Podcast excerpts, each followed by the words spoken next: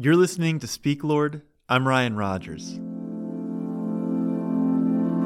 Second Chronicles chapter 2 details Solomon's preparation to build the temple.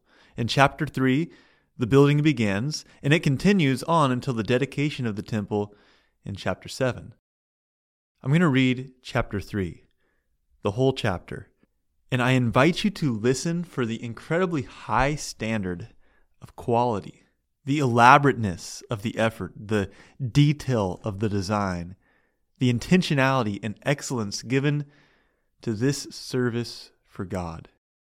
Second Chronicles chapter 3. Then Solomon began to build the house of the Lord in Jerusalem on Mount Moriah, where the Lord had appeared to David his father, at the place that David had appointed, on the threshing floor of Ornan the Jebusite. He began to build in the second month of the fourth year of his reign. These are Solomon's measurements for the building of the house of God. The length in cubits of the old standard was sixty cubits, and the breadth twenty cubits. The vestibule in the front of the nave of the house was twenty cubits long, equal to the width of the house, and its height was a hundred and twenty cubits. He overlaid it on the inside with pure gold. The nave he lined with cypress, and covered it with fine gold, and made palms and chains on it. He adorned the house with settings of precious stones. The gold was gold of Parvaim. He lined the house with gold, its beams, its thresholds, its walls, its doors. He carved cherubim in the walls. And he made the most holy place. Its length, corresponding to the breadth of the house, was twenty cubits, and its breadth was twenty cubits. He overlaid it with six hundred talents of gold. The weight of gold for the nails was fifty shekels. He overlaid the upper chamber with gold. In the most holy place he made two cherubim of wood and overlaid them with gold. The wings of the cherubim together extended twenty cubits. One wing of the one of five cubits touched the wall of the house, and its other wing of five cubits touched the wing of the other cherub. And of this cherub, one wing of five cubits touched the wall of the house, and the other wing, also of five cubits, was joined to the wing of the first cherub. The wings of these cherubim extended twenty cubits. The cherubim stood on their feet facing the nave, and he made the veil of blue and purple and crimson fabric and fine linen, and he worked cherubim on it. In front of the house he made two pillars, thirty five cubits high, with a capital of five cubits on the notch of each. He made chains like a necklace and put them on the tops of the pillars, and he made a hundred pomegranates and put them on the chains. He set up the pillars in front of the temple, one on the south and the other on the north that on the south he called Jachin, and that on the north Boaz. That's quite the chapter. They gave their best in the service of God. When I read it, I have some questions like, why 100 pomegranates? Wouldn't 10 be enough? Did they really need to use gold nails? Isn't the whole thing a bit excessive? This temple was over the top in excellence as an affirmation that God is worthy of the best. And I like that idea. I want to pursue excellence in my service of God. And I'm highly motivated by the biblical call to do whatever you do for the glory of God. Still, I find myself pushing back when I consider the standard of the temple. Did they really need 100 pomegranates? one of the places where I push back is that it's just not my personality to be that fancy. I've never flown first class. I like simple. I'm frugal. But when these thoughts come into my mind as a reason why I shouldn't aim for excellence, there's this other voice of reason. And it tells me that within my own personality and within my own budget, God is still calling me to serve Him with excellence. Maybe I'm not the one to carve 100 pomegranates, but there is a role that I play in the service of God that I can do with excellence. I also find myself pushing back because the whole thing is just so much. I'm very aware that I can't do it all. And the things I do, I can't do perfectly. But then there's that voice of reason again, and it tells me that God knows I can't do everything. And God knows how much time I have, how much skill, how much energy He's given me. And if I don't have the resources to do what God has called me to do in a way that honors Him with a high standard of excellence, then maybe I'm doing too much. It's not His fault. He didn't make a mistake in giving me too few resources. It's just that maybe I'm using the resources He's given me to do a whole lot of things that He never called me to do. I also push back because I have my own struggles with perfectionism and in a way that doesn't honor God. It's more about me. And I've had to learn this idea that perfect is the enemy of good and that it can keep me from acting. And just when I think that this might be a good reason not to aim high, I hear that voice of reason again. And it says, that God is not calling me to some stuffy perfectionism. He welcomes my efforts even when they fail. He's calling us to give Him our best. And my best might not be 100 pomegranates or golden nails. But whatever my best is, I can always give that. And when I think a bit longer about why I push back against such a high standard of excellence, I find one of the reasons to be that I don't find my calling to be quite as important as what Solomon did with the temple. Well, sure, he overlaid everything with gold, but that was the temple of God. I'm not doing that. And Solomon did respond to a huge calling.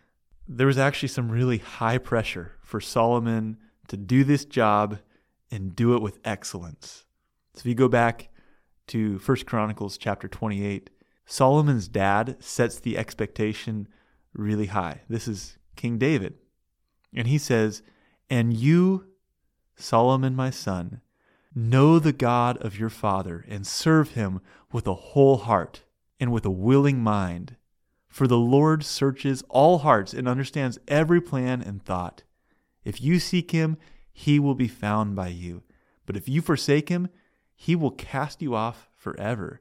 Be careful now for the Lord has chosen you to build a house for the sanctuary. Be strong and do it. There was some pressure there. And that chapter continues with David outlining the details and the standard, the measurements and the weights. He told Solomon that the forks were to be of pure gold, and the basins, and the cups, and the bowls. Verse 19 says, All this he made clear to me in writing from the hand of the Lord all the work to be done according to the plan. And then David says to Solomon, Be strong and courageous and do it. Do not be afraid, do not be dismayed, for the Lord God, even God, is with you. He will not leave you or forsake you until all the work of the service of the house of the Lord is finished. There was some high pressure here. The temple had to be perfect. And I'm probably right in thinking that I will never do anything as notable or expensive, but to say that what God has called me to do is not as important is to question the will of God. I can trust that the task God has given me is the right one for me, and that the way I do it matters. We're probably never going to build temple furnishings overlaid with gold, but God values just as much the parenting that's overlaid with patient, selfless love. We're not going to be carving the impressions of cherubim on walls, but we make impressions. And we can make impressions on the people around us that demonstrate a glorious, beautiful, worthy God. I'm probably never going to erect pillars of cypress, but I can be diligent to set up pillars of godly virtues that support all my actions. The details of the calling will change, but the God who gives the calling never changes. The God who called Solomon to build a temple is the same God who's given us our calling. It's not about how important we feel the task is, it's about how worthy God is. David called Solomon to a high standard, and then he said, God is with you. The ability to do it comes from Him, and the way we do it reflects back on Him. I'm thinking of this standard of excellence for Jesus as five star service. So every company wants that five star review. And when you receive great customer service, you're just a little more inclined to judge the whole company in a positive light. And the opposite is true when you receive poor service just from one encounter with one representative of the company or just one experience. You're more inclined to think of the whole company in a negative way. The way we are served by one employee shapes the way we see the whole business. Having seen a glimpse of the glory of God, I believe that God deserves a five star review.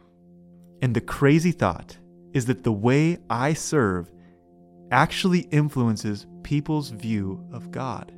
How would the world rate God based on the way you serve? None of us are King Solomon. None of us are being called to build the temple of God. We're probably never going to use golden nails, but you've been called. You've been called by God to a certain task.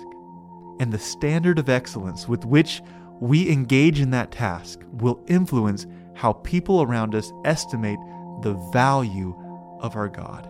By the power of the Holy Spirit, let's give God five star service. Let's give Him our very best. No matter what God has called you to, do that thing in a way that displays to the world the worth of the God who has called you. And now, hear these words that David spoke to Solomon as God's call to you Be strong and courageous and do it. Do not be afraid, do not be dismayed, for the Lord your God is with you. How is God speaking to you? Speak, Lord. Your servant is listening. You can find more of Speak Lord at PastorRyanRogers.com, or you can search for Speak Lord wherever you get podcasts.